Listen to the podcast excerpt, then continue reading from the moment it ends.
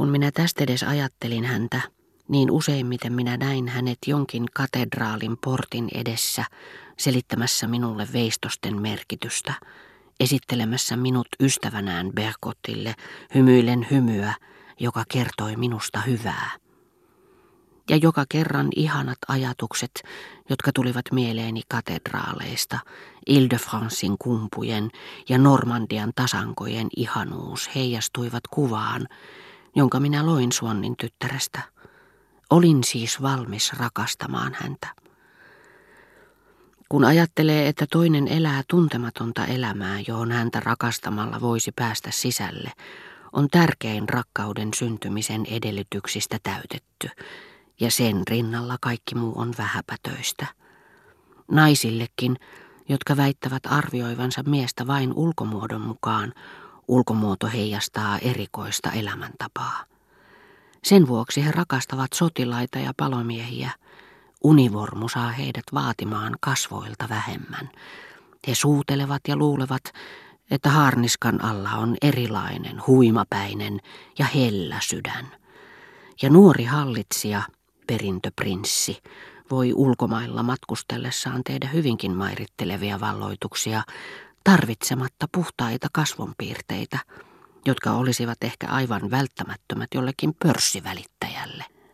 Sillä aikaa kun minä luin puutarhassa, mitä isotätini ei olisi ymmärtänyt, jos se olisi sattunut muulloin kuin sunnuntaina, päivänä jolloin oli kielletty tekemästä mitään vakavaa ja jolloin hän ei ommellut.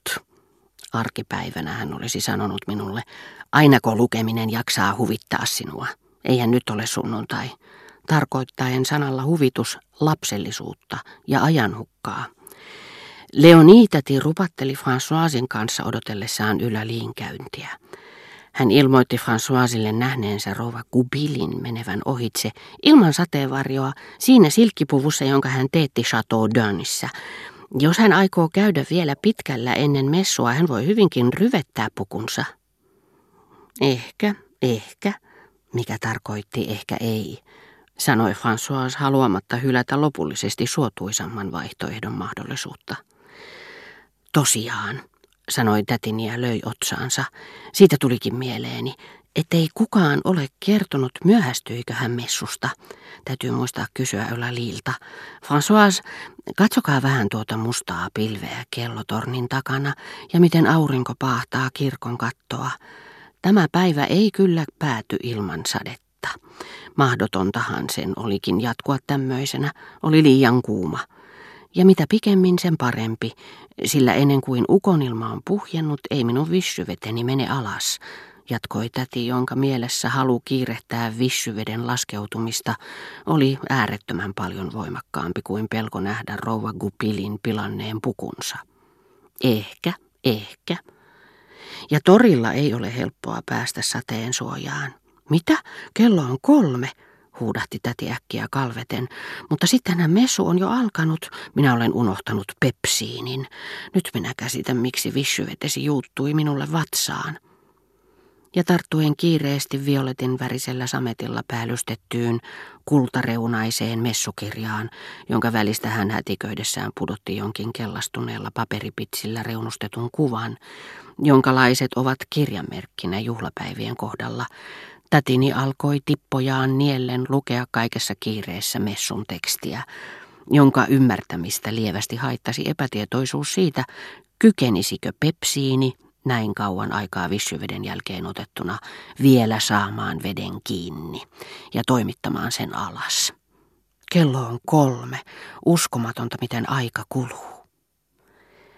Pieni kopaus ikkunaruutuun kuin jokin olisi töytäissyt siihen, sitten väliä kevyt varina, kuin ikkunasta kerrosta ylempää olisi heitetty hiekkajyviä. Sitten varina laajeni, muuttui säännölliseksi, omaksui rytmin, tuli juoksevaksi, sointuvaksi, musikaaliseksi, määrättömäksi, kaiken käsittäväksi. Satoi. No niin, François, mitä minä sanoin? Kylläpä sataa rankasti mutta ihan kuin olisin kuullut portin kellon kilahtavan, menkää katsomaan kuka voi olla ulkona tällaisella ilmalla. François tuli takaisin. Se oli vanha rouva, isoäitini, joka sanoi menevänsä vähän jaloittelemaan, ja niin kovasti kuin siellä sataa. Se ei ole mikään ihme, täti sanoi ja kohotti katseensa taivaalle. Minä olen aina sanonut, ettei hän ole samaa maata kuin muut. Mutta minä en kyllä haluaisi olla hänen tilallaan ulkona tällä hetkellä. Vanha rouva tekee aina päinvastoin kuin muut.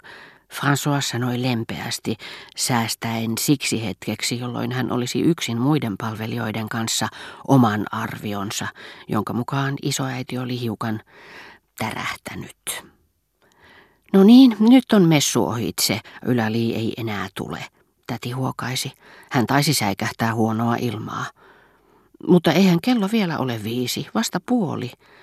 Vasta puoli viisi, ja minun piti jo avata pienet uutimet, että pääsisi hiukka valoa sisään. Jo puoli viideltä. Ja helatorstaihin on vajaat kaksi viikkoa. Voi voi, kyllä Jumala nyt on vihoissa meidän kanssamme. Ja kyllä ihmiset nykyään ansaitsevat sen. Niin kuin Oktav vainaja sanoi, Jumala on kokonaan unohdettu, ja nyt hän kostaa. Helakka puna väritti tätini posket. Ylälii tuli.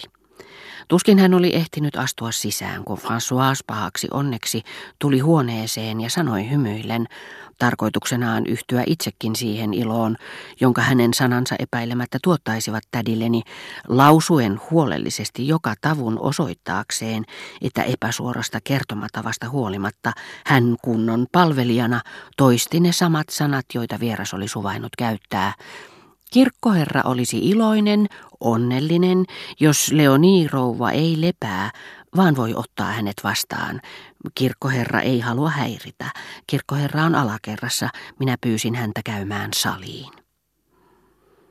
Totta puhuen täti ei ollut kirkkoherran käynneistä niin mielissään kuin François luuli, ja riemuitseva juhlailme – joka Françoisin omasta mielestään piti ripustaa kasvoilleen joka kerran, kun hän ilmoitti kirkkoherran tulleen, ei vastannut täysin sairaan tunteita. Kirkkoherra, mainiomies, jonka kanssa olisin suonut puhelleeni enemmän, sillä joskaan hän ei ymmärtänyt taiteesta mitään, hän tiesi monia etymologioita. Oli tottunut opastamaan huomattavia vierailijoita kirkossa. Hänellä oli jopa aikomus kirjoittaa kirja Combreen kirkosta, ja hänen loputtomat ja sitä paitsi aina samat selityksensä ikävystyttivät tätiä. Mutta kun kirkkoherra sattui tulemaan tällä tavalla yhtä aikaa Liin kanssa, niin hänen käyntinsä oli tädistä suoraan sanoen vastenmielinen. Täti olisi mieluummin nauttinut rauhassa Liista, kuin tavannut kaikki ihmiset samalla kertaa. Mutta hän ei uskaltanut käännyttää kirkkoherraa pois ja vihjaisi vain Liille, että tämä ei lähtisi yhtä aikaa kirkkoherran kanssa, että hän halusi olla Liin kanssa vähän aikaa kahden, kun kirkkoherra olisi mennyt.